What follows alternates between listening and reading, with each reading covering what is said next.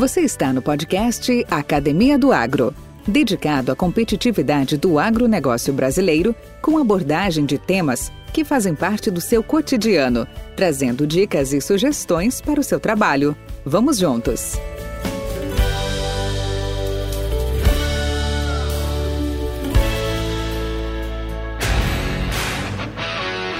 Não é por acaso que as primeiras menções a ervas daninhas remontam aos tempos bíblicos.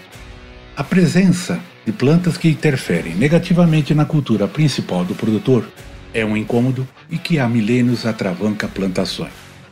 Segundo a empresa brasileira de pesquisa agropecuária Embrapa, o problema pode acarretar em estragos que vão desde a queda na qualidade dos produtos até as perdas substanciais na colheita. Ainda de acordo com o órgão, Estima-se que os déficits ocasionados pelas ervas daninhas possam chegar a uma média de 13 a 15% da produção de grãos.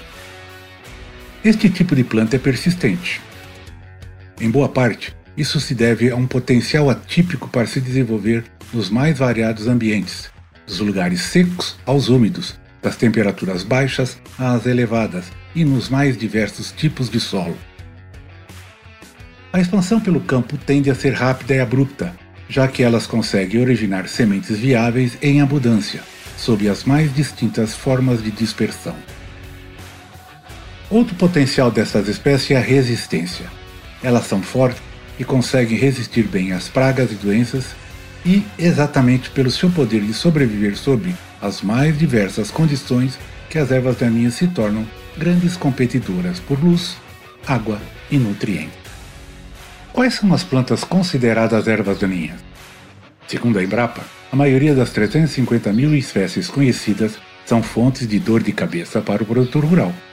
Elas crescem sobre as culturas e comprometem a produção, mas nem todas são um problema.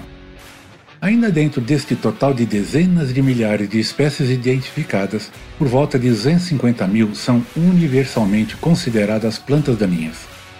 Em torno de 40% delas pertencem a apenas duas famílias: as poáceas, gramíneas, e as asteráceas, as compostas.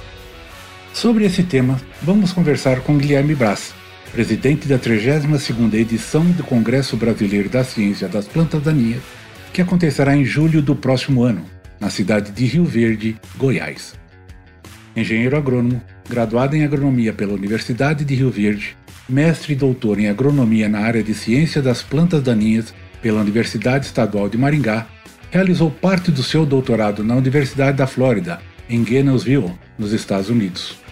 Atualmente, compõe o quadro de docentes da Faculdade de Agronomia da Universidade de Rio Verde e é docente permanente no programa de pós-graduação em produção vegetal desta instituição. Também atua como editor associado na revista Advanced in Wild Science, e é editor-chefe na Weed Control Journal. Vem comigo. Podcast Academia do Agro.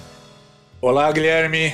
Como vai você? Tudo bem? Ô, Valdir, tudo jóia. Prazer estar aqui batendo um papo, conversando com você novamente, com o pessoal também que escuta o podcast. É um, uma satisfação muito grande estar aqui podendo bater um papo, né? Divulgar um pouquinho dos trabalhos, do conhecimento que a gente tem aí uma temática tão importante do agronegócio nacional e hoje mundial também, né? Puxa vida, Guilherme, isso para mim é muita satisfação também, e principalmente porque de uma forma mais próxima, ou às vezes não tão mais próxima, nós tivemos as nossas trajetórias muito próximas, né?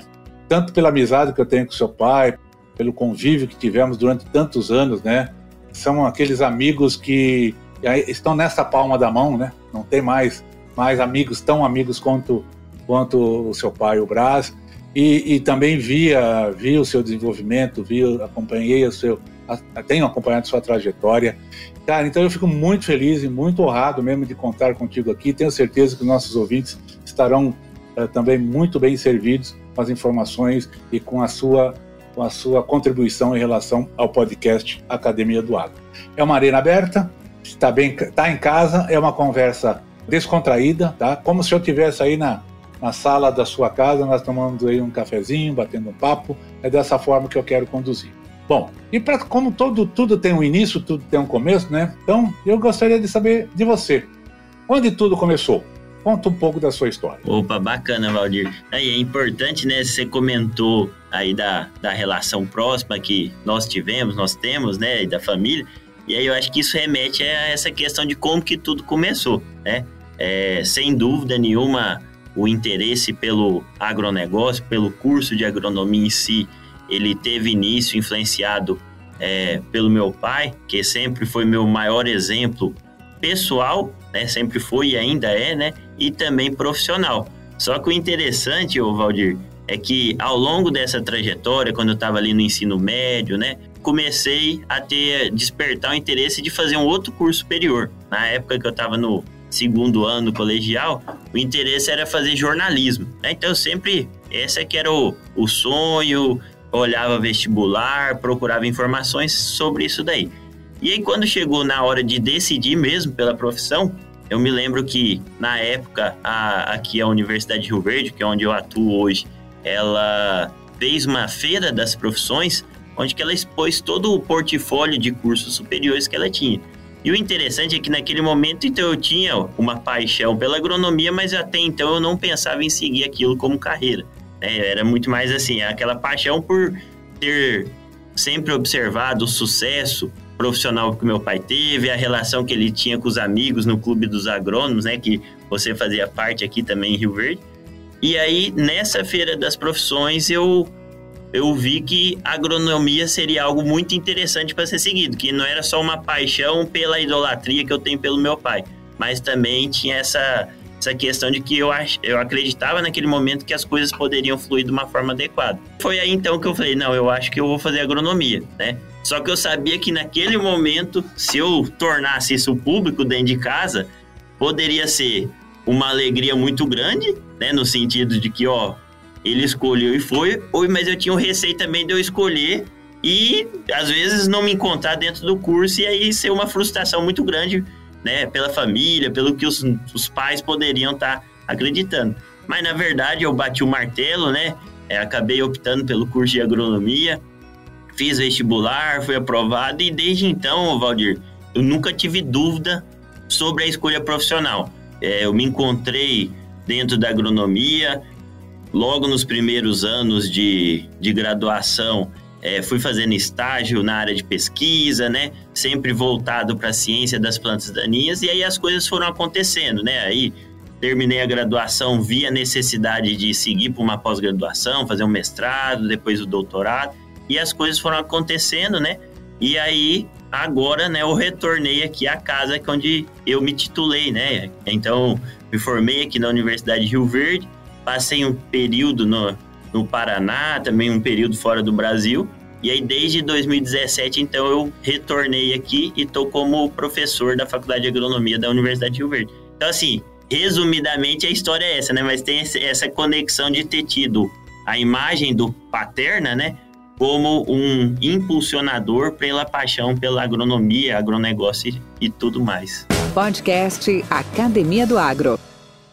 E como é que o, a questão de ervas narinhas, o controle de ervas, o manejo de ervas te atraiu mais? Bom, o, o que foi interessante é que na época que eu entrei na graduação, meu pai falou: ó, você tem que fazer estágio desde quando começar o curso, né? Então, como era filho de professor, falou: você tem que ter um desempenho aí satisfatório, se dedicar. E aí, na época, o meu primeiro estágio, já com poucas semanas, né, que eu comecei a fazer, foi com um professor, hoje ele era professor aqui, hoje ele é pesquisador da Embrapa, chamado Sérgio Procópio. Né? E o Sérgio Procópio é um, um grande pesquisador da área de plantas daninhas. Então, eu fiquei dois anos da graduação como estagiário dele, né? Na verdade, era para ter ficado os quatro, só que acabou que ele mudou de, de instituição, foi para Embrapa. Mas foi por meio dele, por intermédio dele, que surgiu essa paixão pela ciência das plantas daninhas, né? De, de entender tudo, é, todas as áreas, desde a parte de biologia até chegar lá na extensão, né? Quando a gente recomenda um método de manejo para um produtor. E aí, depois disso, fiz o mestrado na área, fiz o doutorado na área, né? Com o pessoal lá de Maringá. É, aí a paixão se aflorou ainda mais, né? E, e aí hoje eu tenho como meio de vida a educação, né? Como professor, mas também fazer pesquisa dentro dessa temática de plantas daninhas. O Guilherme, fala para mim, no topo da sua experiência, do topo de toda essa sua, essa sua vivência, hoje como você descreveria o manejo das plantas daninhas no Brasil? Nós estamos evoluindo uh, ou não? Nós estamos uh, galgando novos estágios? Uh, quais são os principais desafios que vêm por aí? Bom, Valdir, essa pergunta ela é interessante, né? Se, se a gente olhar o cenário nos últimos 20 anos, né, desde que começou a questão da biotecnologia, né, que a gente chama de geração RR, né, pela questão de ter chegado os primeiros materiais, tanto para soja, posteriormente para milho, com a, a tolerância ao herbicida glifosato. É, então, a biotecnologia, pensando no manejo de plantas ela trouxe um, enormes benefícios, mas algumas comodidades que vieram junto desse pacote fez com que a gente passasse a ter alguns problemas. Quando eu digo comodidade, né, é, se o manejo desde o começo ele tivesse sido empregado de forma sustentável, né, se a gente não eliminasse bases como uso de culturas de cobertura em rotação, é, colocar variar mecanismos de ação de herbicida, né, não ficar só batendo sempre na mesma atleta, provavelmente a gente não teria tido nenhum problema. Só que o que, que aconteceu foi que é, chegou a soja resistente ao glifosato, né, tolerante ao glifosato, e aí com ela, e ela traz um benefício inegável, né? E, e não sou contrário, sem sombra de dúvida, eu falo para qualquer produtor, plante soja RR, porque é mais fácil o manejo. Só que o problema é que aí o produtor, e aí não culpando o produtor, mas muitas vezes o técnico, né, tudo, ele optou por simplesmente ir pelo caminho mais fácil. É de quê? E que realmente era mais fácil. Olha, aplica o produto em tal estágio, é, com tal dose, e é isso. Ah, posso associar outro herbicida? Não precisa, o glifosato controla tudo. E realmente o glifosato é um herbicida fantástico, né? Só que o problema é que a pressão de uso foi tão grande, né? É, a gente já usava glifosato antes de plantar, começou a usar em pós-emergência da soja, depois veio milho RR, aí o pessoal começou a usar, que aí criou um cenário que se tornou insustentável. Então, nesse ponto, a gente vinha né, tendo evoluções com plantio direto, chegou a soja RR, isso trouxe uma acomodação geral, só que agora a gente, desde 2010 aproximadamente, né, nós estamos pagando um preço muito alto, que é o que? A resistência das plantas daninhas herbicidas. Mas o que, que é interessante é que esse incômodo que foi gerado pela resistência está fazendo com que a gente cresça novamente e comece a evoluir. Então hoje nós estamos vendo constantemente produtores voltando a usar culturas de cobertura, ou pelo menos consorciar uma planta de cobertura junto com milho, com sorgo, né? É, nós estamos vendo muitos produtores voltar a usar os herbicidas em pré-emergência, né? Que é os residuais, que era muito comum na década de 90, quando era plantio convencional. Então, isso tem feito com que a gente volte a evoluir. Ainda a problemática da resistência é muito grande, nós vamos ter que aprender a conviver, mas sem sombra de dúvida, esse incômodo gerado pela resistência tem nos feito evoluir novamente. Então, aquela situação de estagnação, de acomodamento que nós ficamos por um tempo, por causa da resistência, a gente tem voltado aí a, a pesquisar coisas novas, adotar medidas diferentes, porque viu que não estava sendo sustentável da forma que estava. Olá, Hoje vou te dar mais uma outra boa dica de podcast. Vá conhecer o Notícias do Front. É um podcast que busca fornecer subsídio para que ocorra uma grande quebra de paradigma junto aos pecuaristas, ou seja, a internalização do conceito de que o resultado produtivo deve ser encarado não como um fim, mas sim como e único meio possível para que se alcance o maior objetivo da atividade, que é um resultado financeiro positivo, sustentado e longevo. Afinal de contas, a atividade é plurianual. Tendo como apresentador o Rodrigo Albuquerque, ele é médico veterinário formado pela USP e que trabalha na geração de conteúdo para gestão de risco em pecuária, com foco em educação, além de analista de mercado do boi gordo, articulista e palestrante. Com dois episódios semanais, o Notícias do Front Podcast também faz parte da rede Agrocast. A Rede Agrocast é uma iniciativa que visa reunir todos os podcasts em português que possuem assuntos relacionados ao agronegócio. O objetivo dessa rede é aumentar o consumo da mídia pelo setor, bem como estimular a criação de novos podcasts do agro. Lá você poderá acessar um grande número de temas e assuntos do nosso segmento, abordado por vários colegas e convidados, sendo uma excelente plataforma para obter mais conhecimento, tanto para quem trabalha no agro, como também para quem apenas tem curiosidade de saber mais sobre o assunto. É muito fácil, só acessar www.redeagrocast.com.br e pronto. Podcast Academia do Agro. Guilherme, aí uma pergunta um pouco mais extensa dentro do que você disse. É, com a evolução dos métodos de manejo de espécies daninhas, o controle químico cresceu em participação percentual na maioria das áreas agrícolas do mundo, como você acabou de comentar. Entretanto, tem crescido a preocupação com a preservação do meio ambiente e a busca por alimentos obtidos por meio de práticas mais ecológicas, de manejo dos cultivos, etc.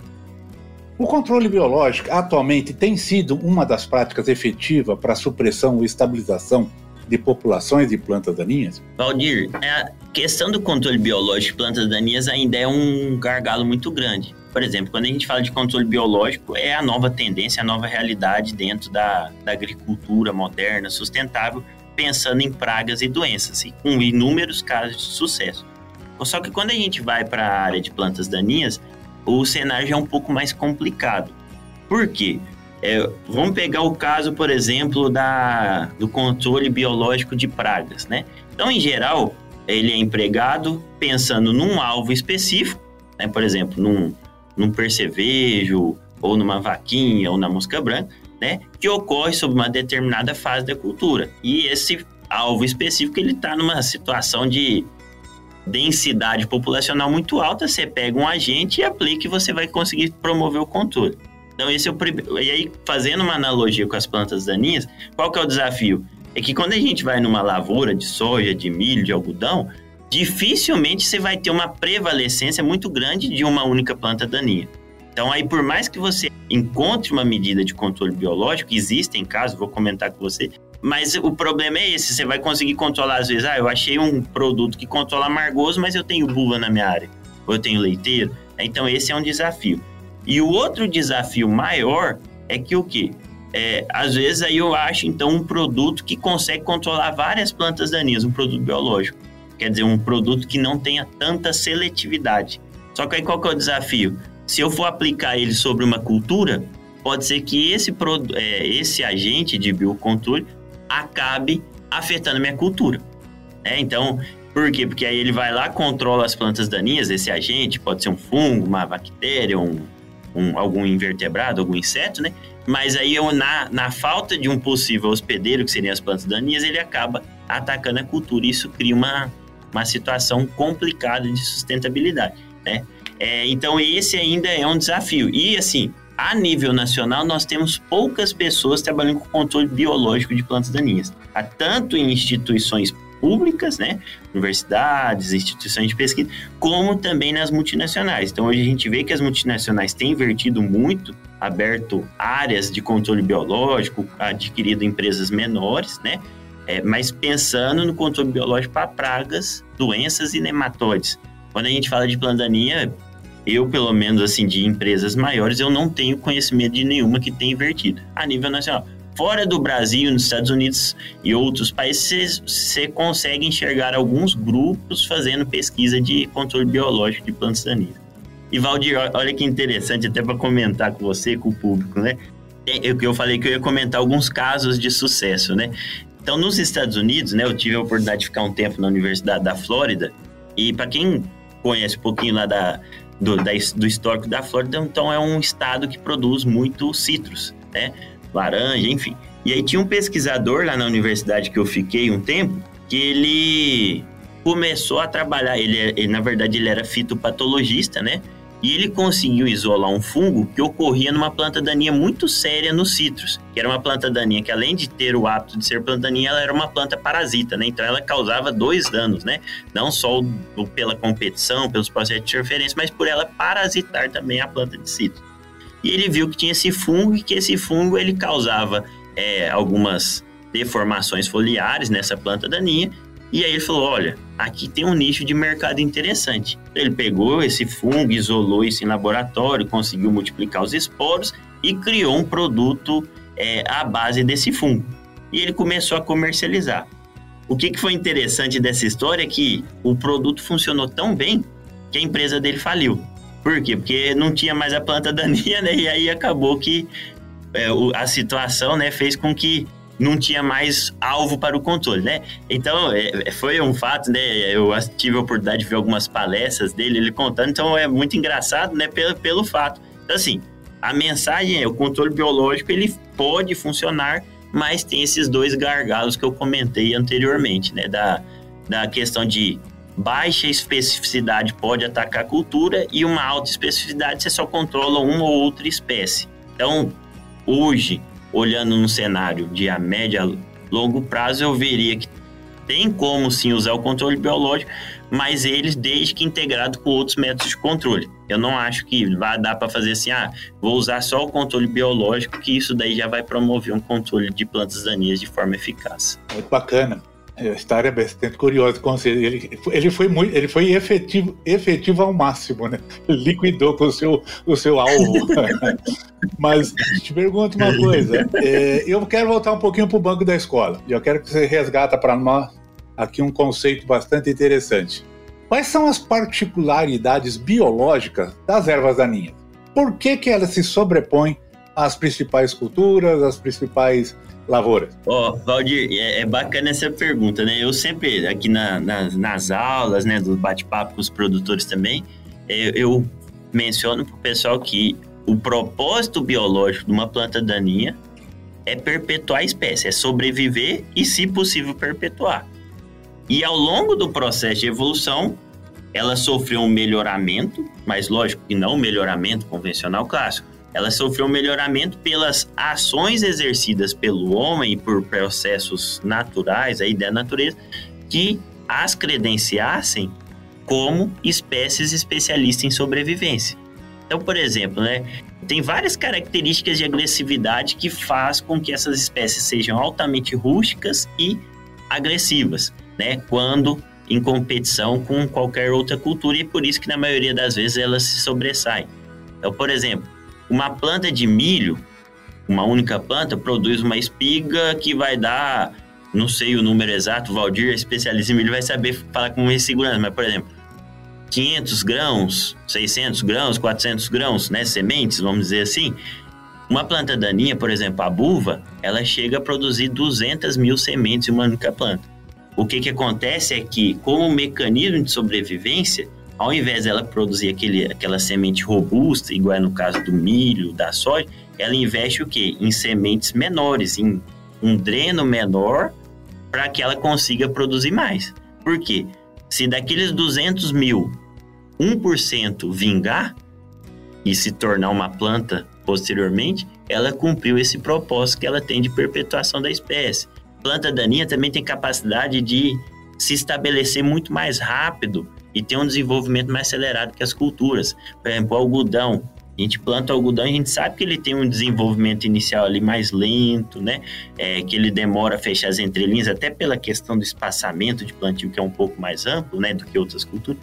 E aí a planta daninha não. A planta daninha, o que, que ela faz? Ela tenta pegar o máximo de recursos que ela tem ali no solo, água, nutrientes e também a luminosidade. Falou, ó, deixa eu sobrepor a cultura e sombrear que eu vença esse processo competitivo, né?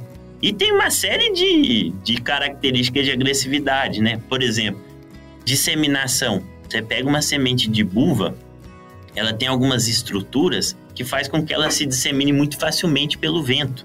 Né? Então, rajadas de vento faz com que ela comece a disseminar num talhão e aí pelo tamanho da semente isso vai para o maquinário e tudo isso daí vai propagando, né? Outros exemplos né, de características de agressividade muito importante é a questão da é, desuniformidade no processo de germinação. Então, por exemplo, soja, milho, algodão foi melhorado para o quê? Para não ter problemas de dormência. Né? Então você vai lá plantar soja, se tudo der certo, dentro de uma semana já está com todas as plântulas emergidas. Uma planta daninha não. Estima-se que só 10 a 15% daquelas sementes produzidas que vão germinar dentro do ano corrente que ela foi produzida. O restante vai ter uma longevidade muito grande. Então, dificilmente o produtor vai conseguir zerar esse banco de sementes. E para ela, por que, que é importante? Porque aí ela não vai sofrer com o processo de extinção, porque ela sempre vai ter propágulos viáveis que até então estão dormentes para conseguir se manter ao longo do tempo. Então, é, é, é, e tem várias outras características, mas se a gente fosse sumarizar as principais, né, seriam essas, Valdir. Podcast Academia do Agro. Guilherme, tem uma tem várias várias janelas ou vários pontos a serem explorados em relação a plantas daninhas, mas eu sei que há, os desafios são grandes, como para outros setores também, mas para daninhas não deve ser diferente. Porém, a gente vai falar hoje em resistência de plantas daninhas, vai falar hoje em legislação de herbicidas seletivos, tem vários custos, né? Custos em relação a, ao controle de ervas. Mas assim, duas coisas que me chamam a atenção, que eu acho que, acredito eu, que seria interessante ouvir o seu comentário. Uma é sobre o manejo integrado, a semelhança que se usa hoje para pragas, né? Ah, de plantas daninhas em sistemas de produção. Isso está bem evoluído, está bem é, sedimentado. Né? Essa é uma coisa que eu gostaria de ouvir de você. A outra seria assim, novos trades. Está surgindo aí várias coisas, o Elist está aí, o Extend está aí, tem várias coisas chegando uh, para tolerância de culturas a herbicidas, na verdade. São, esses trades são principalmente para isso. E eu gostaria de ouvir os seus comentários sobre esses dois pontos. Manejo integrado de plantas daninhas nas, nos sistemas de produção, né? E os novos trades. Não, perfeito, Valdir. É, e é interessante, né, quando você fala dos desafios, assim, sem dúvida nenhuma, o principal desafio hoje de, de plantas daninhas é a resistência, não tem o que a gente discutir. Lógico, aí eu falo de resistência, mas, por exemplo, esse ano específico, o produtor sabe que está faltando ingrediente ativo para formular produto que ele precisa, está faltando glifosato no mercado, uma série de situações. Então, aí, lógico, Aí, nesse cenário, a falta de glifosato é muito pior do que a questão da resistência, porque é a parte básica. Mas, assim, a, ao longo dos anos, e isso vai se estender provavelmente para sempre na agricultura, eu falo para sempre porque é, ocorrente é a questão da resistência. E a resistência, Valdir, ela tem feito com que o produtor comece a olhar sobre medidas de manejo integrado né, de plantas daninhas mas ainda não está no mesmo cenário que é para entomologia, né? O, a entomologia, as bases do MIP, tanto é que a sigla MIP, se eu falo, todo engenheiro agrônomo bem formado sabe o que, que é o MIP. Se eu falo MIPID, que é o manejo integrado de plantas daninhas, talvez para alguns vai assustar, vai falar, mas o que, que será que é isso daí? Então já começa, só pelo conhecimento da sigla, você já percebe que há um disparato, né, nisso daí é, eu vejo assim que muitos produtores eles acabam usando algumas medidas de integrar, de manejo integrado, mas talvez não com o propósito de utilizar. Por exemplo, hoje cultura de cobertura, o benefício para manejar a plantaninha é inegável. Você colocar uma braquiária, você rotacionar, por exemplo, na região sul do país, tem os ouvintes também, né, do Paraná, que sabe que o quê? Que quando ele planta trigo em condições de segunda safra, a, a emergência de buva, de picão preto, né, de algumas dicotiledôneas, vai lá para baixo. Fala de efeito alelopático e tudo mais, né? Mas assim, ele planta o trigo não é porque ele às vezes está querendo manejar a planta daninha, é porque ele quer rotacionar por uma série de outros pontos. Então assim, medidas como a questão aí de rotação de culturas tem trazido benefício e consiste numa das bases do manejo integrado. Dentro do controle químico, não ficar só exclusivo para herbicidas pós-emergentes. Então, muitos produtores já começaram a utilizar novamente os pré-emergentes. E a grande maioria, eu diria que 99%, também já está fazendo o quê? Aplicando herbicidas em associações, em tanque, né? Por quê? Porque ele já viu que o glifosato sozinho, ele não dá mais conta do recado. A época que ele daria conta já foi. Agora nós estamos no cenário que nós não podemos perder ele, né? É o produto, é a base do plantio direto mas a gente sabe também que eles é, não dá para ficar mais só com eles sozinho. Então tem muito produtor que está fazendo o quê? Essas associações. Então, é um glifosato com outro produto para folha larga, é um glifosato com outro produto para folha estreita. Então, basicamente, essas são as variações que nós estamos tendo. Olhar assim, produtores que fazem medidas preventivas. São poucos que fazem. Ah, o que, que seria uma medida preventiva? É o que? É lavar um implemento agrícola depois de usar num talhão mais infestado, é, deixar para semear, ó, tem um talhão que está mais infestado, ó, então eu vou deixar para semear aquele por último. Por quê? Porque aí eu não vou ter aquele efeito de diluição nos outros talhões. Então são poucos que fazem. E a, a pesquisa, a extensão tem tentado passar isso daí. Mas é complicado, né? Geralmente o argumento que a grande maioria usa, e é uma realidade, é a questão de conseguir conciliar todas as atividades dentro de uma grande propriedade, né? Mas, basicamente, dentro do manejo integrado, o que, que eu vejo que o pessoal tem feito? Controle cultural, com culturas de cobertura, conciliado com o controle químico com diferentes modalidades de aplicação. Então, usa um pré-emergente, usa associações. Não vejo saindo muito disso, Valdir. Mas assim, tá melhor do que antes, que era só glifosato, né? Então, o que que acontece? Que a gente precisa evoluir mais um pouquinho. E com relação aos trades que você comentou, né? É, o que que eu vejo? Que tem situações que vão ser desafiadoras em relação ao que, que está vindo, né? É, as empresas detentoras, né? Eles melhoraram muito a formulação, têm feito aí um trabalho muito importante de conscientização no sentido de, de mostrar que se essa tecnologia mal utilizada pode trazer problemas, principalmente relacionados à deriva, né? De herbicidas, vai trazer o benefício aí para manejo de plantas daninhas, principalmente de dicotiledôneas. Né? Então, assim, eu vejo como vantagem, sim, né? Só que assim, tem que torcer e nós, como técnicos, temos que orientar para que a tecnologia seja empregada de uma maneira adequada. E quando a questão do, da soja RR veio, o glifosato, por mais que ele seja um produto de amplo espectro de controle, mas é, não era um produto que tinha um pro, relatos de problemas muito grandes quanto a deriva. Acontece sim deriva de glifosato porque é o produto mais utilizado no mundo. Então, quando você aumenta a intensidade de uso, é natural que você vai ter problema. Agora, no caso do, dos produtos que estão vindo, né, é, de cambo, 2,4-D, aí há o risco embutido também, né, de que são produtos que têm aí, um pouco mais de volatilidade. As empresas melhoraram muito essa questão, né, então, é, se pegasse as formulações originais que tinha aí há 30 anos atrás, é, seria impensável, né? Então, foi feito um trabalho pelo pessoal da química, né, para melhorar. Mas assim, ainda preocupa, né? É, por quê? Porque a gente sabe que tem produtores e produtores. Tem aquele produtor que vai fazer tudo de forma adequada, aplicar nas condições climáticas, com pulverizador, tudo de forma adequada. E tem aquele que não vai ter o mínimo de cuidado. E aí, talvez nesses que nós tenhamos mais receios, né? É, então, vai precisar de ter uma, uma conscientização muito grande, uma atenção muito grande para que os benefícios que a tecnologia irá trazer não sejam suprimidos pelos riscos potenciais que existem. E quando eu falo riscos potenciais, é que realmente pode ocorrer. A gente sabe de relatos aí nos Estados Unidos do, do que, que aconteceu quando a tecnologia não foi utilizada de forma adequada. Guilherme, esse ano e o ano passado, né, principalmente, nós não tivemos o congresso, né? Congresso de plantas daninhas.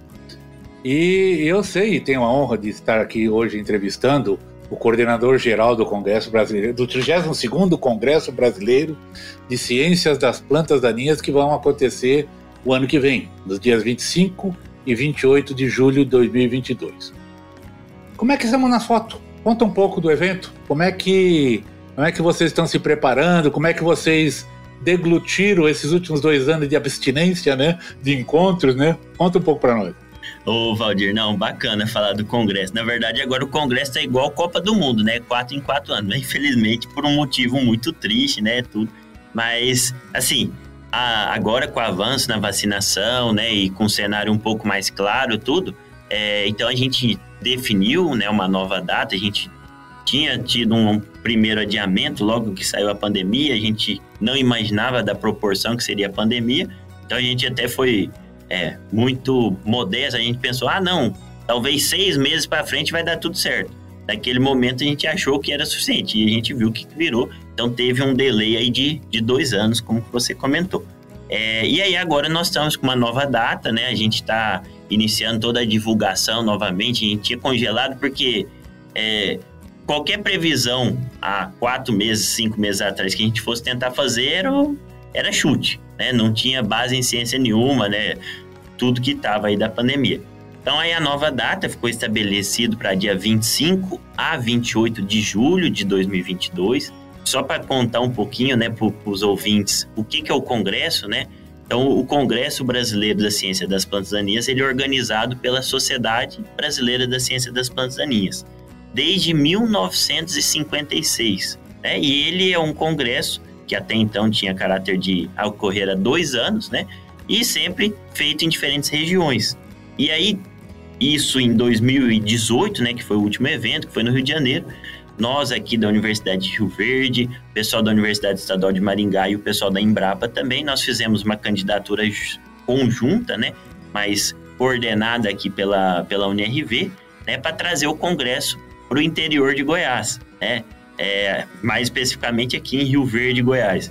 E foi algo assim marcante porque teve uma outra candidatura também, né? Mas acabou que na, na, na hora da votação o pessoal optou pela proposta daqui de trazer para Goiás, porque é a primeira vez que o Congresso é realizado em Goiás, né?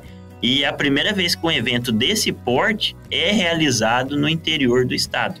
Então, para nós foi um prazer muito grande, por quê? Porque, para quem conhece Rio Verde, sabe da pujança que é o agronegócio local. E ter então um evento científico dessa magnitude, que é apontado como o maior evento da América Latina em número de participantes da área de ciência das plantas daninhas, então isso traz assim um, uma alegria muito grande para todos, né? Só para comentar um pouquinho, né? o congresso então tem essa nova data que eu mencionei, 25 a 28 de julho, né, de 2022, e ele vai ser sediado aqui na Universidade de Rio Verde, né? A universidade concluiu poucos meses antes da pandemia, um centro de convenções, né, com anfiteatros, tem né, capacidade para duas mil pessoas, né?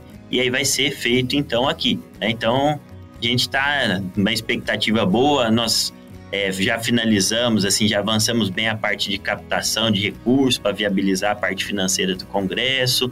Nós tínhamos a programação pronta, agora a gente está na fase de atualização, porque afinal de contas são dois anos de delay, então várias temáticas novas surgiram, né? Mas o site já está lá, para quem tiver interesse é só procurar SBCPD, né, que seria a abreviação de Congresso Brasileiro de Ciência e Plandaninha, 2022.com.br. É, vai ser um prazer muito grande, né, tá recebendo todo mundo aqui em Rio Verde, podendo, depois de tanto tempo, ver o rosto das pessoas, né? Tá aqui presente, se Deus quiser, vai ser um evento muito bacana, muito bonito e vai contribuir para o agronegócio. É, Guilherme, parabéns pela, pela conquista, parabéns pelo evento, sem dúvida nenhuma, mais do que apropriado, muito mais do que é, é, é jus, inclusive, a potencialidade da região, não só de Rio Verde, mas de toda de todo o centro-oeste aqui, né, onde que estamos sediados. E Fica tranquilo, inclusive, que eu vou colocar o link do, do congresso aqui na, no, no menu do, do podcast para que os pessoal também possa ter facilidade de acesso. Eu até a, a, contribuo um pouco aqui que eu peguei algumas das temáticas que serão abordadas lá, então que nós falamos algumas delas aqui, né, que é resistência de plantas daninhas a herbicidas, novos trades para tolerância das culturas a herbicidas, manejo de plantas daninhas tolerantes e resistentes a herbicidas, manejo integrado de plantas daninhas em sistema de produção, foi inclusive uma pergunta que ele fez, né? Tecnologia de aplicação, aplicações da biotecnologia na ciência, e aí vai ter painéis, vai ter várias, vários atrativos muito interessantes para as pessoas envolvidas, né? E com certeza pleno sucesso, pleno sucesso do evento. Podcast Academia do Agro. Cara, e vamos falar agora um pouco do Guilherme. Cara, o que você faria diferente se estivesse começando hoje novamente? Oh, Valdir, o que, que eu vejo assim que eu talvez faria diferente? Eu, no meu começo da vida profissional, e é importante, deve ter muitos acadêmicos de agronomia, né? Eu falo pessoal da, da graduação, que essa dica eu acho que vai para eles e que talvez eu falaria para mim lá atrás. Eu no começo era muito tímido, sabe, Valdir? Depois a gente vai perdendo a vergonha, né? Vai tendo os treinamentos de oratória, enfim, uma série de situações. Então, naquele momento, talvez eu perdi algumas boas oportunidades por pela essa timidez. Então, por exemplo, eu ia num evento grande e tinha um cara lá de planta daninha que eu admirava, né? Hoje quase que todos são meus amigos pessoais, né? A gente está sempre conversando no WhatsApp porque é, não tem tanta gente trabalhando com planta daninha assim na, na, nas instituições. Não é igual quantidade de fitopatologistas ou entomologistas tem no Brasil. né? Mas então, assim, lá atrás eu via, às vezes era uma oportunidade de interação profissional muito bacana, de às vezes conseguir um estágio ou pensar no mestrado. Só que eu ficava assim, me martirizando por dentro, sentia assim o estômago, né, fervendo e não tinha coragem de ir lá conversar. Depois eu perdi esse receio e comecei a tomar. Mas eu precisei sair de casa para acontecer isso. E durante a graduação, fiquei morando com os meus pais, tudo, né? Então, esse é um ponto. Eu acho que lá atrás, o que, que eu teria feito diferente é de ser um pouco mais é, atirado, vamos dizer assim, né? Para que tivesse aproveitado melhor as oportunidades. Não que isso me gere um arrependimento, né? Mas assim, talvez é, eu teria tido oportunidades diferenciadas, né? Desde a graduação. Eu acho que esse que é o principal ponto. Hoje eu não, não sou assim. Hoje dá vontade de falar alguma coisa, eu falo, né? Mas esse processo ele poderia ter ocorrido mais cedo e aí eu teria colhido frutos diferentes também. Você teve, é, você teve, com certeza, todos nós temos, né? Tivemos uh, algum momento onde você falou assim, cara, agora a coisa pegou eu me tô meio sentido sem meio, perdi o chão, tô meio fora dos trilhos aqui. E você já teve esse momento na sua trajetória? E o principal, o que, que você fez para superá-lo? Valdir, assim, tiveram algumas vezes, né? Uh, talvez a primeira vez foi quando terminei a graduação, fui me mudar para Maringá, no Paraná, né? É, e aí naquele momento, pessoalmente, foi a primeira vez que eu me vi sem os meus pais, né? Sem o convívio diário e pela distância eu saberia que não daria para ver três, quatro vezes no ano, né? A vida de estudante de pós-graduação, a bolsa na época era curta, então não dava para ficar vindo sempre, né? E aí eu cheguei lá em Maringá e assim, o meu treinamento na graduação ele foi muito bom. Só que lá em Maringá, o grupo de pesquisa que se, se tem em planta daninha, né, coordenado pelo professor Ruben, pelo professor Jamil, então, é assim, o, é, são duas pessoas de excelência, né? São, além de ser pessoas fantásticas, mas assim, profissionalmente excelentes. Então, quando eu cheguei lá, eu me assustei muito com o nível que os outros alunos estavam. Então, aí junto essa questão de pessoal que eu, nossa, o que, que eu vou fazer sem meus pais? Eu não conseguia cozinhar nada, não conseguia fazer muita coisa, né? E o profissional de que eu olhava em volta e falava assim, não, eu tô aqui e eu não sei metade do que, que esses caras sabem. O que, que eu vou fazer? Então eu vi, me vi num cenário assim de, de desespero. Só que aí o que, que aconteceu foi que eu falei, bom, uma dor de barriga de cada vez, né? Não adianta eu querer tentar conciliar tudo, que senão não vou fazer nada bem feito e vou é, é, entrar num ponto que eu não consigo me organizar. Então, a primeira coisa que eu fiz foi, bom, pessoalmente eu tenho que simplificar algumas coisas. Não sei fazer uma comida? Tudo bem, vou procurar um restaurante compatível com a minha parte financeira e vou fazer isso. Lavar roupa, também não sabia lavar. Hoje eu sei fazer tudo, né? Mas depois de anos morando fora de casa. É, então eu, eu tentei simplificar ao máximo esse ponto. E profissionalmente, o que, que eu fiz? Falei, olha, agora eu vou mergulhar. Não dá para eu ficar aqui sendo água morna, fazendo as coisas mais ou menos. Ou eu vou me dedicar ao máximo e aprender, ou as coisas não vão dar certo. E aí, Valdir, toda oportunidade que eu tinha, por exemplo, lá em Maringá, a gente fazia muito trabalho de campos, faz, o pessoal faz ainda, né? Então, assim, vamos pro campo. Pô, você todo dia ir pro campo é cansativo, sol o dia inteiro, batendo estaca, tudo. Mas eu ia. Por quê? Porque eu falei assim, ó, vai ser a forma que eu vou poder tirar talvez esse déficit que eu tenho de conhecimento. Então eu ia lá, eu entendia, via nome de ingrediente ativo. Ah, vai ter uma visita técnica da empresa tal para testar um novo produto. Eu ia. Então, assim, depois que eu fui para lá, que talvez isso que foi, aí, linkando com a pergunta anterior, né? Que foi o ponto para tirar a minha timidez e fazer com que as coisas acontecessem, né? E é legal, Valdir, que recentemente eu recebi uma homenagem aqui na universidade, né? Que eu é, publiquei o centésimo trabalho, né? Em revista científica. E aí, nessa homenagem, o pessoal pediu para algumas pessoas que marcaram minha trajetória gravar um vídeo falando sobre mim. É, e o que, que foi mais legal? Que aí os dois professores de Maringá falaram: olha, o diferencial do Guilherme tá que ele é uma pessoa que sabe aproveitar as oportunidades. Mas na verdade eu tive que aprender isso de uma maneira forçada, que até então eu não sabia porque eu tinha receio, porque eu era tímido. Então é, foi, foi esse foi o momento de dificuldade, né? E a resolução que eu tentei dar. Né, para esse problema, para esse momento. De, eu falo até de desespero, porque foi o que, que aconteceu. Bacana, cara, bacana. e Guilherme, um conselho aí para os nossos colegas do agro. O que, que você recomendaria para os mais novos? Aí você tem, você tem salas aí de seus alunos, tem os graduandos, tem os graduados, tem os trainees, tem os já caminhantes, já tem alguns mais experientes e outros até já bem rodados, né? Hum. O que, que você recomendaria, o que, que você daria de conselho para esse pessoal do campo? Olha, Valdir, é, hoje eu, assim, olhando o cenário do agronegócio e como o mundo tá, toda a conjuntura, é lógico que vai parecer clichê, mas é a realidade. É, não dá mais para ser o agrônomo só do gogó. Hoje a gente tem que ter informação. Não tem como, assim, achar que, ah, eu. Uh, eu tenho muitos alunos que um conversa. Agora com essas aulas online, até nas aulas online você percebe, né, aquele aluno que conversa mais que o outro. Né? Mas não tem como mais, não é mais sustentável achar que eu vou conseguir criar uma relação profissional ou comercial, enfim, só com Gogó. Assim, então, é, o que, que é o ponto? é aproveitar cada oportunidade para pegar o máximo de sabedoria com aquelas pessoas que a gente convive. O produtor que talvez há 30, 40 anos atrás eu vendia, muitas vezes ele não tinha nenhum ensino médio, não que ele conhecia mais que todo mundo, mas assim, é, é, era, era uma forma de se vender que às vezes era um pouco mais. Hoje não, você vende para o quê? Para o neto daquele produtor que já tem todo o histórico de trabalho, para o filho que já teve uma graduação superior, que muitas vezes o neto já está fazendo uma pós-graduação. Então, para você conseguir chegar lá e achar que, ó, oh, não, eu vou falar que meu produto é melhor que o outro, ou que meu produto é isso, vai vender, é complicado.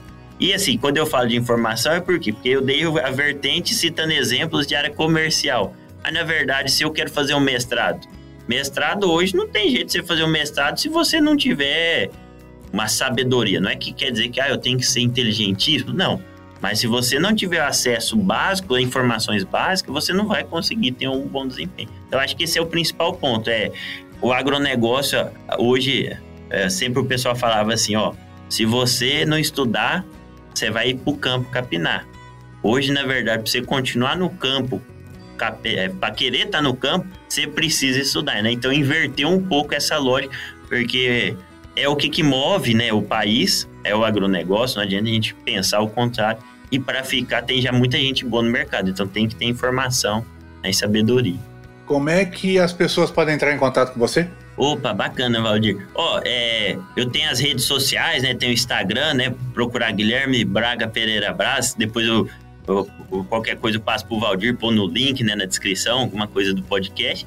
É, e tem meu e-mail também, né? Que é Guilherme Brás Brás com Z, arroba unirv.edu.br. Né? Então, é, eu sou tento ser o mais disponível possível. Acho que faz parte também nessa profissão como educador. Recebi bolsas para poder fazer mestrado, doutorado e eu tenho que dar um retorno para a sociedade. Então, dentro das possibilidades, sempre que me procuram, tento contribuir e dar o retorno da forma possível. Guilherme, muito obrigado. Essas informações que você vai compartilhar comigo, com certeza estarão na descrição do podcast. Normalmente eu te agradeço pela sua disponibilidade, pelo seu tempo. Isso aqui é uma arena aberta, é uma casa aberta. Com certeza nós vamos ter a oportunidade de discutir pontos, de repente, por que não mais específicos em relação a uma cultura, a um sistema integrado de, de controle de ervas, de repente um assunto mais, mais pontual. Então, sinta-se em casa e sempre de portas abertas para ti, tá bom? Muito obrigado. Grande abraço para você. Ô, Valdir, obrigado. Eu que agradeço mais uma vez pelo convite. Vai ser um prazer sempre estar aqui contribuindo com vocês. Valeu, um abraço. Mentes brilhantes incentivam outras. Crônicas do Agro. Com seus especialistas e líderes comentando, opinando e analisando diversos assuntos através da sua ótica e de sua experiência. Seja você o fator multiplicador. Boas práticas. Boas ideias.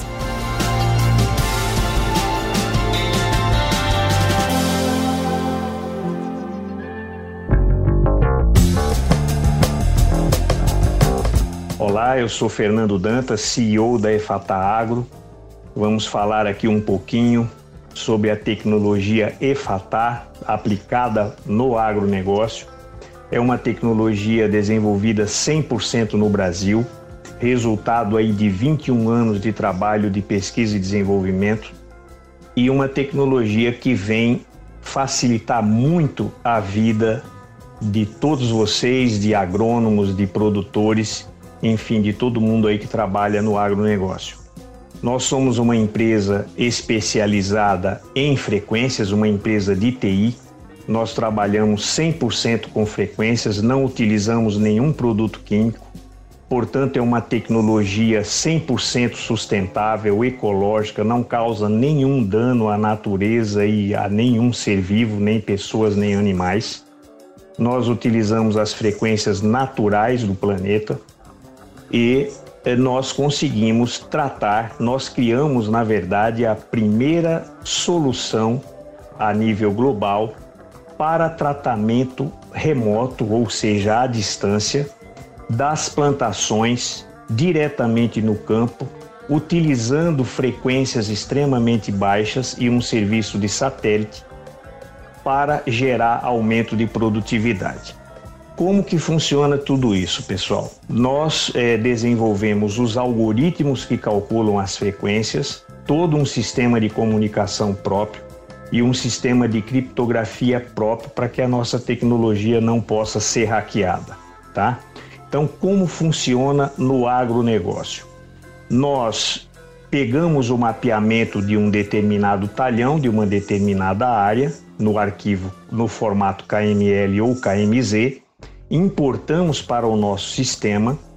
Através dos nossos servidores, nós geramos um tratamento ou uma programação que nada mais é do que uma sequência de frequências e fazemos com que essas frequências cheguem a, ao campo utilizando satélites. Ok? Então nós não precisamos de nenhum dispositivo físico no local, e nós fazemos com que essas sequências de frequências cheguem diretamente às plantações, gerando aumento de produtividade. O que, que nós fazemos para gerar aumento de produtividade? Nós é, tratamos o solo, tratamos os elementos químicos existentes no solo, ou seja, os macronutrientes e os micronutrientes, aumentando ou diminuindo a biodisponibilidade desses nutrientes. Então, tudo que é benéfico para o, o, aumento de produtividade daquela cultura, nós tratamos de maneira a deixar esses macro e micronutrientes mais biodisponíveis para gerar aumento de produtividade. Conseguimos também fazer o inverso, reduzir a absorção pelas plantas de nutrientes que sejam maléficos, como por exemplo um solo que tenha excesso de sódio ou excesso de alumínio, nós conseguimos reduzir essa absorção pelas plantas e, consequentemente, atenuar os problemas que esses nutrientes maléficos, digamos assim, estejam causando. Isso não é uma descoberta aleatória, ok, pessoal? É, a nossa tecnologia entendemos que é muito inovadora e muito disruptiva Porém, isso é especificamente calculado e cientificamente calculado é, de acordo com a estrutura atômica de cada elemento químico, de cada nutriente que nós estamos tratando com as frequências à distância.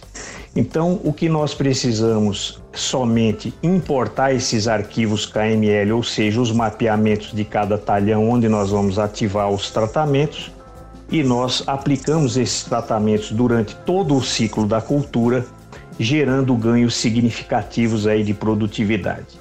Nós já temos diversas certificações científicas, tá, de vários institutos renomados aqui do país e de pesquisadores, não só do Brasil, como do exterior também. Com, e temos já mais de 120 experimentos realizados. Estamos hoje já atuando em oito países estamos com experimentos em andamento em mais de 12 culturas. Então, estamos em uma tecnologia que está ganhando bastante mercado e está tendo bastante aceitação, principalmente pela facilidade e pelo baixo custo de aplicação. É muito competitiva em relação a qualquer outra coisa, embora não é uma tecnologia é, concorrente da indústria de fertilização, não. É, a fertilização, a adubação tem que ser feita normalmente. Então, pessoal, é isso que nós fazemos, tratamos as plantações à distância por satélite, gerando aumento de produtividade. Atuamos em várias outras áreas também, que não é o foco aqui. Uh, quem tiver interesse em conhecer um pouco mais, está convidado a entrar no site da EFATA, uh, www.efata.com.br e lá tem um formulário de contato. Por favor, quem tiver interesse em se aprofundar um pouco mais, tem vídeos no site que podem ser assistidos. E quem uh, tiver um interesse em aprofundar um pouco mais, por favor, preencha o formulário de contato e informe nesse formulário que assistiu o podcast, este podcast e nós entraremos em contato para passar todas as informações aí necessárias. Eu sou Fernando Dantas, CEO da EFATA Agro. Com temas expressivos e dinâmicos, esse intercâmbio semanal visa oferecer um melhor desenvolvimento em suas habilidades profissionais e nas atividades e práticas do seu cotidiano. Somos da Academia do Agro o podcast para todos aqueles apaixonados pelo agronegócio. Te aguardamos no próximo episódio. Até lá!